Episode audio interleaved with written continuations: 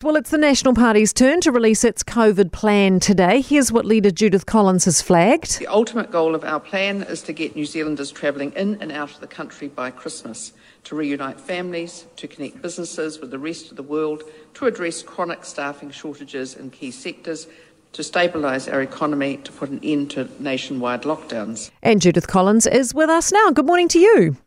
Oh, good morning, Kate. What specifics can you give us about your plan today? We hear it's good news for those double jabbed. yes, it's um, well, we're releasing it at ten o'clock today. Uh, what I can say, it is all about opening up and opening up in a safe way, and we it is a, a blueprint that the government is invited to uh, take and to use, but they need to use the, all of it, and then they can actually say we can get our families home for Christmas and we will be able to travel. Well, the PM's so, hit back at this saying it'll put summer at risk. It's too soon and they're not prepared for it. Well, I think they're not prepared to think past what they've done already, which is to lock people down and leave 30,000 New Zealanders in this dreadful lottery system on MIQ. But what they, for the Prime Minister to dismiss our plan before it's been rolled out, does tend to look as though she doesn't want to admit that there is a, a, better way, and this is the better way that we're putting out tomorrow. So we don't believe that it's right to just continue down this path of economic ruin for so many businesses. Uh, the absolute heartache for so many people who can't even join their families. And I'm sure you saw yesterday the story of a man, his, he and his wife are expecting triplets he can't even get a border exemption between Auckland and the rest of New Zealand to be able to be with her for the birth of triplets.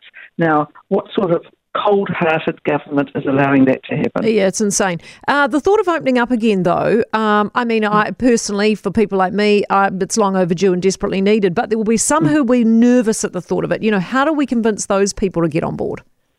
Well, we give them our plan. So we have a very full plan. So it's it's well over 50 pages long. It's been expert reviewed. It covers all of the aspects that we need to make sure that we have in place. And it is for the next 12 months at least. It is absolutely something the government could start right now and they could have assurance in telling Kiwis, yes, you can be home for Christmas. It is absolutely what we need, and I think the go- the government, I say to the Prime Minister, put aside put aside your you know your intentions to sort of tell people this can't work, but it certainly can work.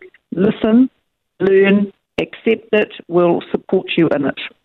This latest poll, Judith, before uh, before you go, what's mm. caucus said about it? Uh, not much. The caucus is very much aware that uh, we've been under sustained attack for at least uh, four to five weeks, but also they're very aware that we're in a level four lockdown or level three now in Auckland.